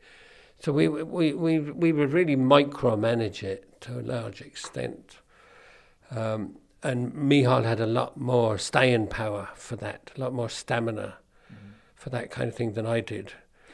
Did, did you miss the band when it when it broke up, or did was Not it was it you were kind of ready for it? Yeah, yeah. Um, in some ways, yeah, but in other ways, no. You know, it was. It was. Uh, it was kind of chaotic, you know. So I, d- I didn't miss that. On the other hand, it was kind of exciting, and you know, fiddle and guitar uh, couldn't generate the same kind of excitement. But we had a go at it. we we had our own thing going, you know, which was great. So so then wh- when you start playing with with Mícheál and you're doing these gigs and then you you come to the states, um, is there a sense that you're able to assert more of your own style again then, No, rather than being in the band? No, I I um.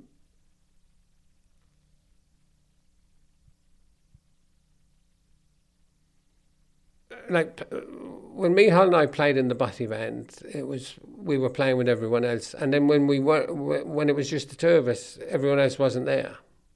We were we were playing much the same as the way we would anyway. Uh, but obviously I couldn't stop after the second reel and let the flute take over. I had to play the next reel myself. But other than that, you know, the actual playing, it was it was just I played the way I play, and that was it. And Mícheál did the same thing, you know. We obviously adapted things, but kind of philosophically, it wasn't like, well, there's this attitude for the duet gigs and that attitude for the band gigs. It was Yeah. just get up there and play. So was your first album Promenade? Is that the one you recorded The with first Mícheál? with Mícheál and I, and I yeah. Yeah. Yeah. Yeah. And then we did Portland when we got here. And that's all we ever did. We only did the two. Um, uh, how did you feel about ending up in Portland? I mean, it's did, was it sort of accidental? Yeah. Yeah. Yeah. Um, What what appealed to you about it? well, we, the way the, uh, the itinerary was, we were to be in Portland one night. But there was a petrol shortage. And you couldn't buy petrol except every second day. And to get the petrol on that second day, you had to go down to the garage at like seven or eight in the morning and queue up for maybe an hour or two to get one tank of gas. And then you couldn't get another tank of gas till two days later.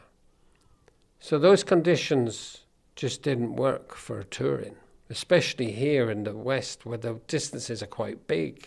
One tank of gas wouldn't get you that far. Maybe you could get to the next gig, but you couldn't get back. So our tour got all screwed up. So we ended up coming to Portland a day or two early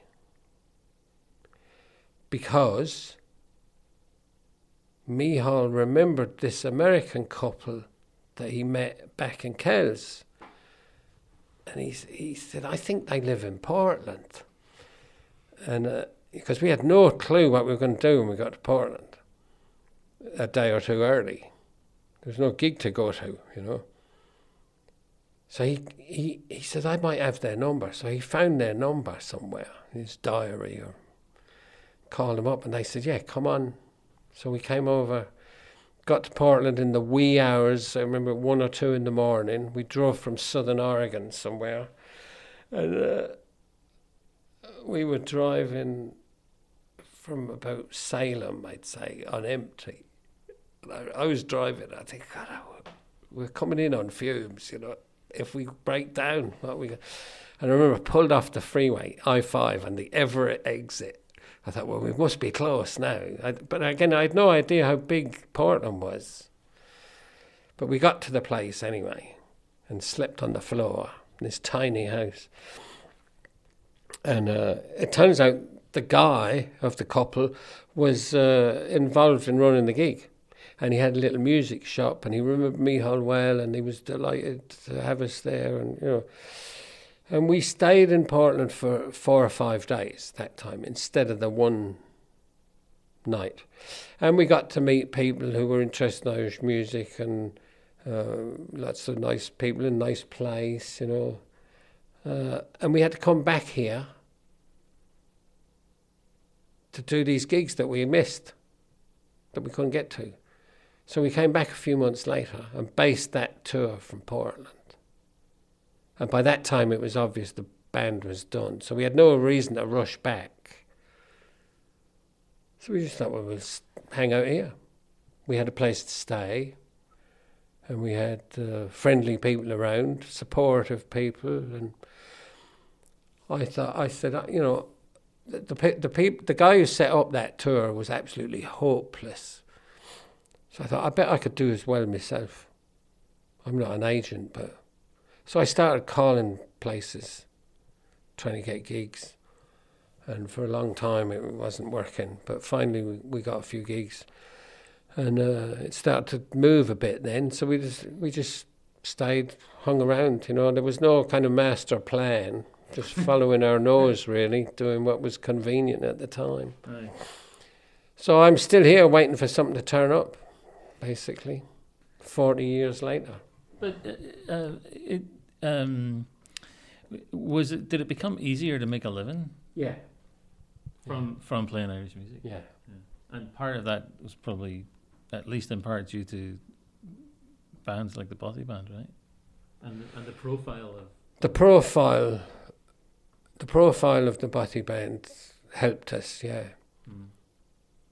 Like, I remember going out on the road to do a bunch of gigs, and I hadn't spent all the money from the previous bunch of gigs.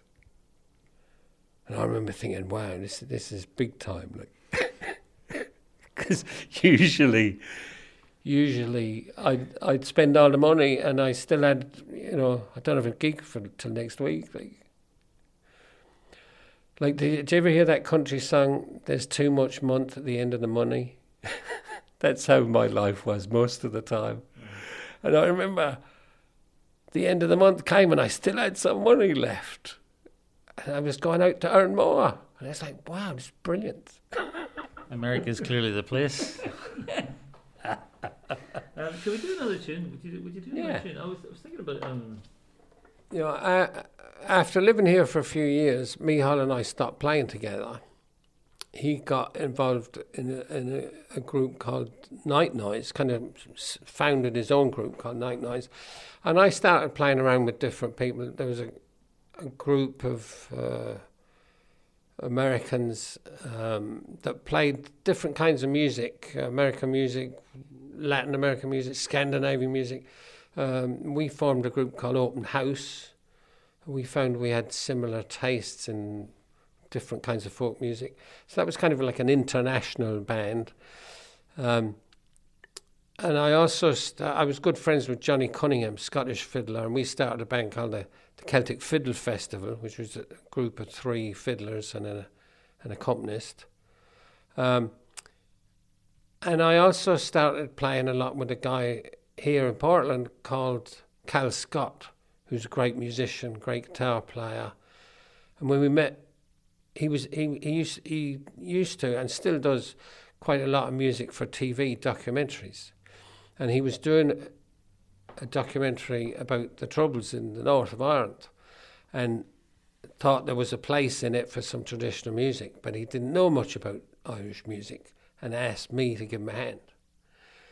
And after working on that, he said, "Do you fancy playing some together?" So we started playing, and I, I'd uh, play him a few tunes, and he'd come up with a few ideas about how he would play it, and I'd say, "Well, you know, this that really works well, but this is, uh, you know, normally someone would play play it like this. Have a listen to the fella called Arty McGlynn. Have have a to the way Mícheál does it. I used to play that with Mícheál, and you can get a few ideas from that. And so we kind of built up a way of playing between ourselves that was really nice. Um, and uh, as well as being a great musician, he's a great composer and arranger. And he wrote this tune that's uh, um, a French sounding waltz. Like he, he wrote it in the style of the popular ballroom music in Paris from the 20s and 30s. Uh, and it's called Paris Nights. It sounds like this.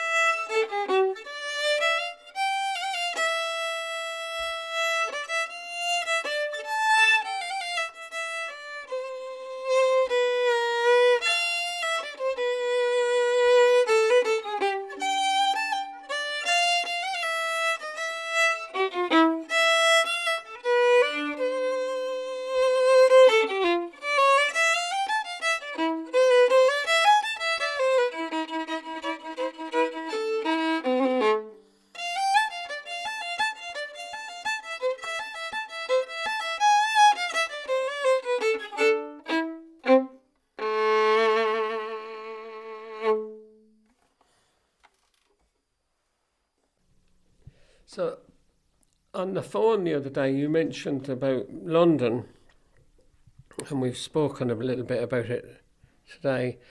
Uh, I did a record with a great electric guitar player called John Brennan, and um, one of the things we did was a, a, a song called London Town, and it's a song that I wrote together with Cal Scott, who wrote that waltz I just played. Um, and uh, you might find it interesting because it it's it's the story of people of my parents' generation, people who left Ireland, moved to London, settled there. For a lot of them, it was hard, but they they had the music, and for a lot of them, that music was a great source of comfort. Uh, and that's basically what the song's about. So you might enjoy that. Uh, it's a kind of a rocked up version. Do you sing it?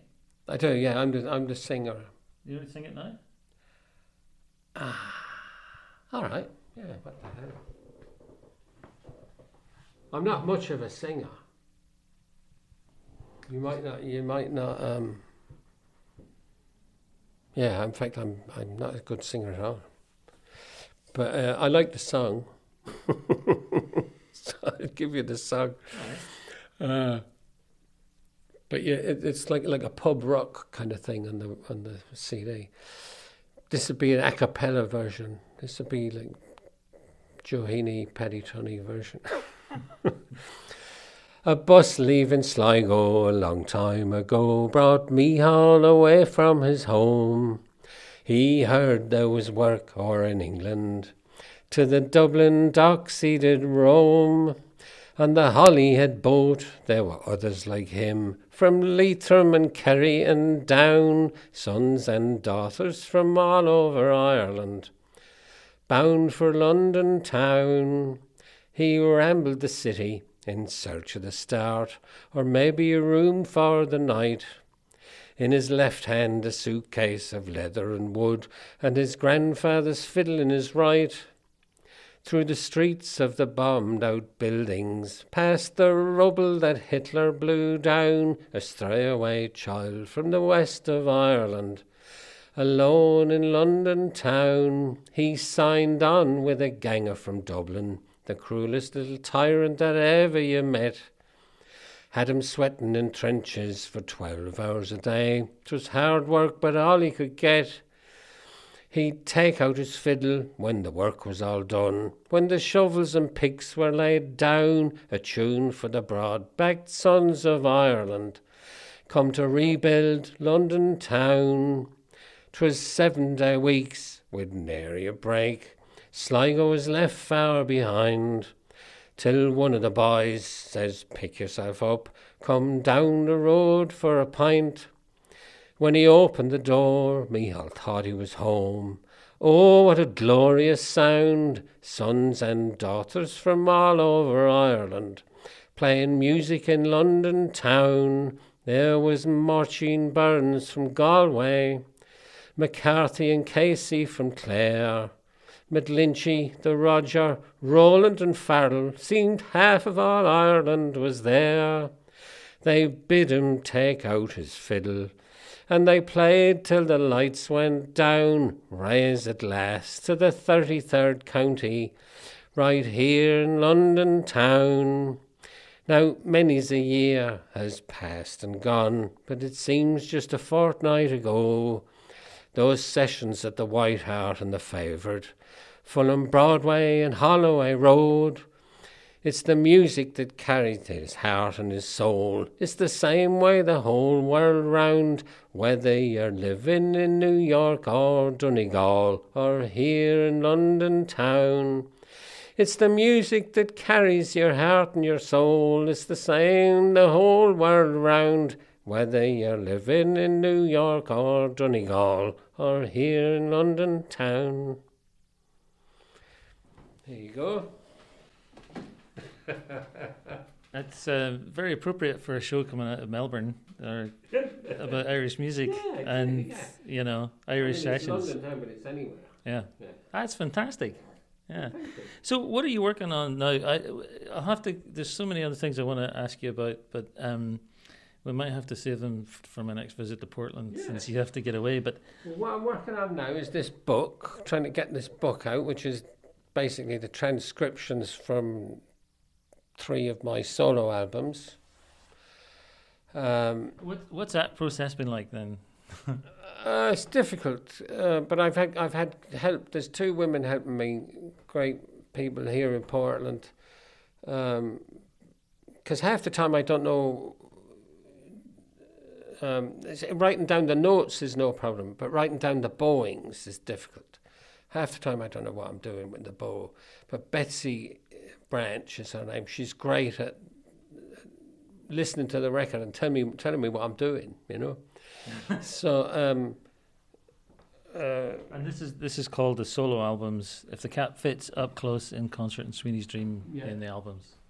yeah, all the tunes I played on those records, we're writing them down as I played them on those records. Um, variations and, and the bowings, like I said, the bowings. That's the, been the hardest battle, and that's where Betsy really came into her own. And then another woman, uh, Shannon, Sharon, uh, Shannon Zilka. I nearly said Sharon Shannon.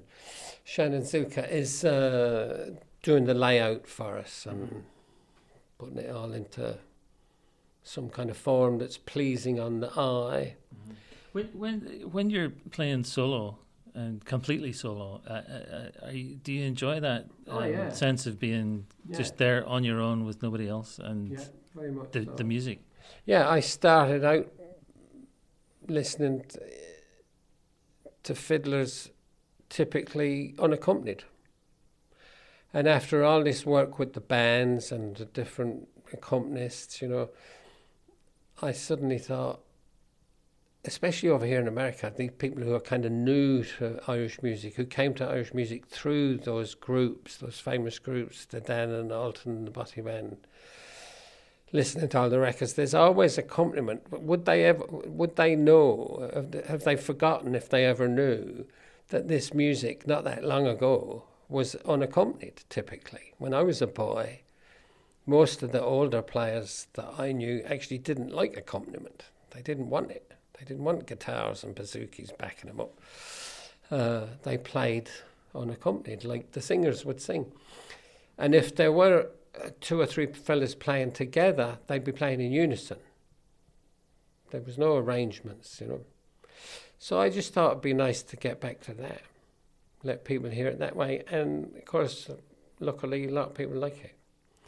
So I did an album, a live album, recently. It's called An Evening with Kevin Burke, and it's just that's exactly what it is: live playing, solo, no no accompaniment at all. And uh, a great chat on that on that album as well, and a lovely story about Johnny Cunningham, Yeah, and, and Scottish. yeah, a lot of people said you should keep the chat in the. You know, usually when you do a live record, the first thing you do is erase all the all the chat. But a lot of people said you should keep that in. You know, we'd like to hear you saying, to, you know, telling us about the tunes and stuff. There's the sense that, like, notating this, right? Notating these tunes is part of your kind of custodianship of the tradition, right? Yeah. Isn't it? And the stories about the people Yeah. is also part of that. Yeah, and and like I said earlier, to, one of the things that really drew me into this kind of music was the social aspect, and I'd sit around with these older people when I was a child, listening to them talk about their lives and their memories, and they'd play a tune, you know, the Longford Collector, and I'd say, Where did you learn that? And they'd say, Oh, my father used to play that. And then they'd say, You know, my uncle used to play it too, but he, he had a different second part. He used to play it like this, and they'd play a little variation on it. And then I'd say, Well, does, you know, is your uncle over here as well? And they'd say, Oh, no, he died, and he, he went to. You know, he went to America, or he, he he went down in the Titanic, or you know, all this stuff would come out that was uh, reality to these people, but to me it was almost like mythology, you know. Uh, And it's it's amazing as well. Like I have this kind of image in my head of just like I'm sitting here listening to you play a tune which you learned from somebody, which they learned from somebody, yeah, and there's this sort of line going Exactly. back into yeah. somewhere in the past. Hence the term traditional, yeah. you know. Would you would you play uh, Lucy Farr's for me? Because Lucy Farr was someone you knew, right? Yeah, Yeah. So uh, that's a great story, which um, as a as an illustration of like your link with the tradition, right?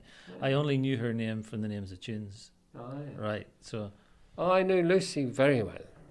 So who, who was one she? One of those people who'd come to the house a lot, and she was married to an English guy. Uh, she was a nurse, I think. I think she came over before the war.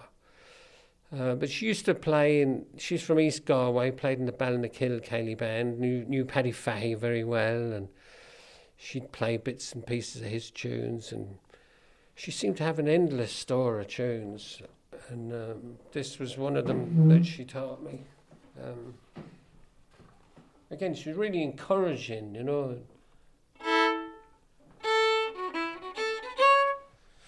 You ready? Not yet. Uh, Lucy's Fling.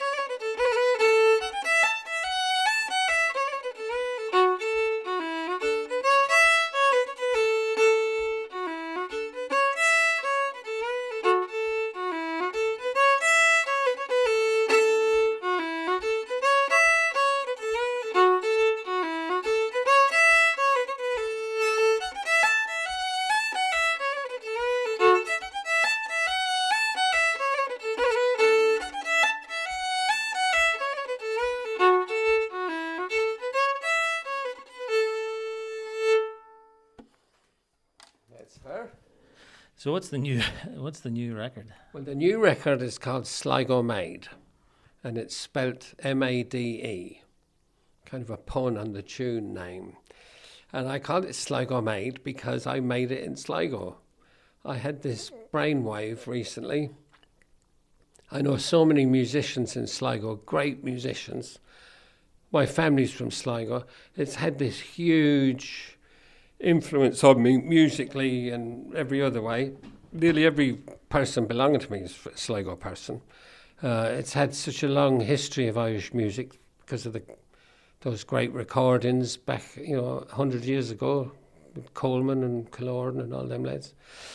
Uh, and it occurred to me I've never done a, any recording in Sligo, so a few months back I, just, I went over rounded up a few friends.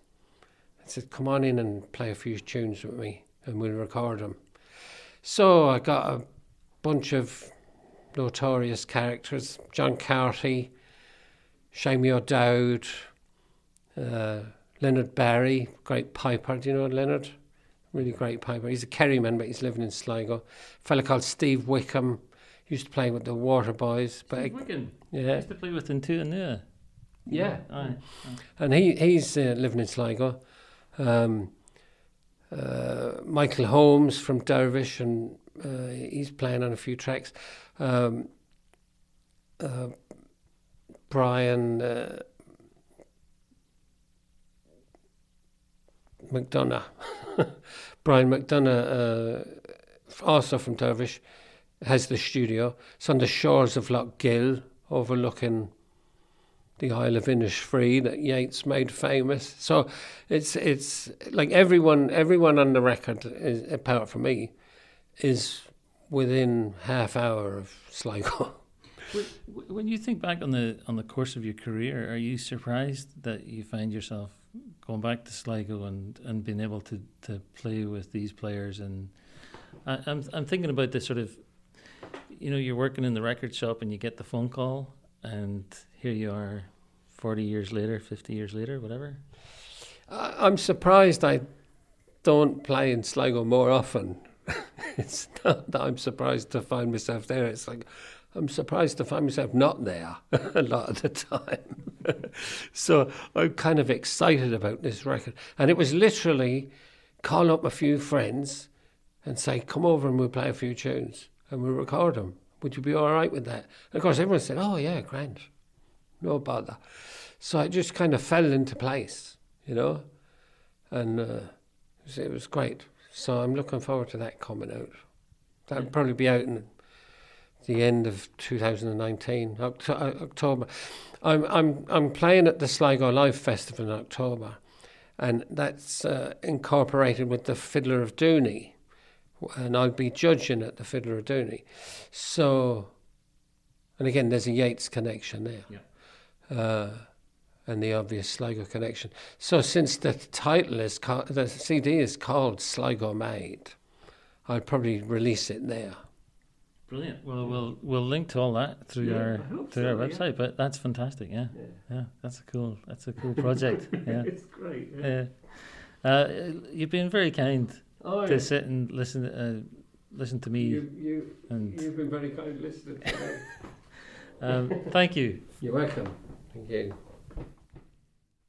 That was Kevin Burke. That was me sitting in his house on a beautiful, roasting hot, sunny afternoon. But what a delight! What a delight!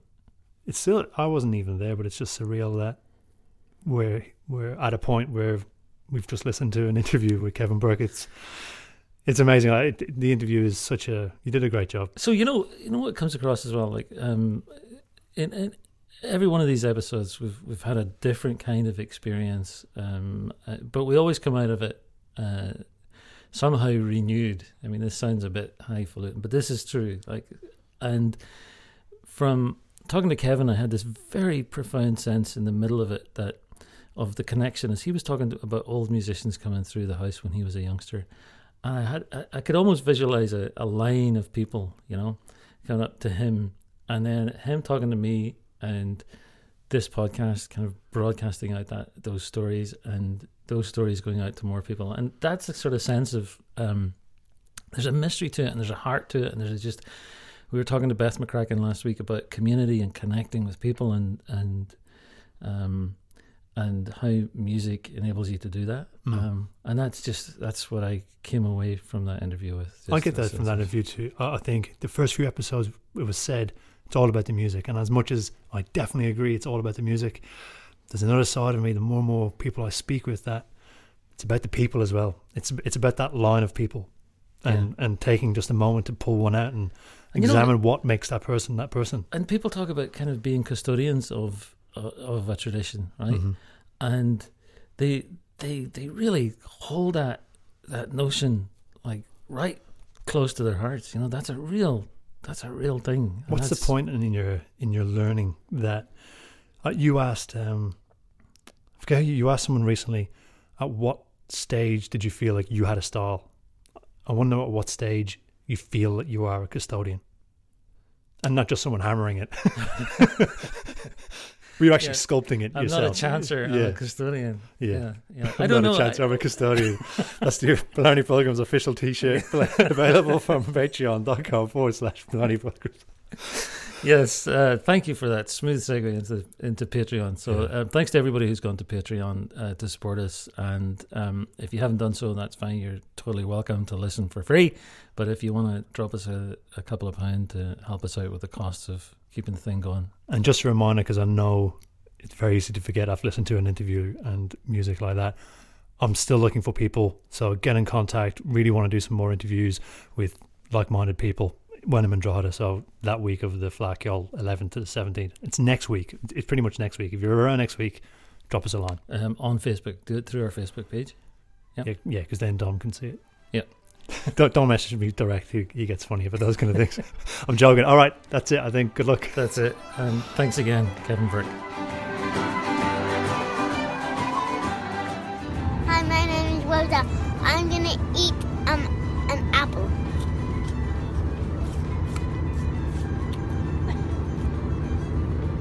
Please get give Dominic and Darwin five stars.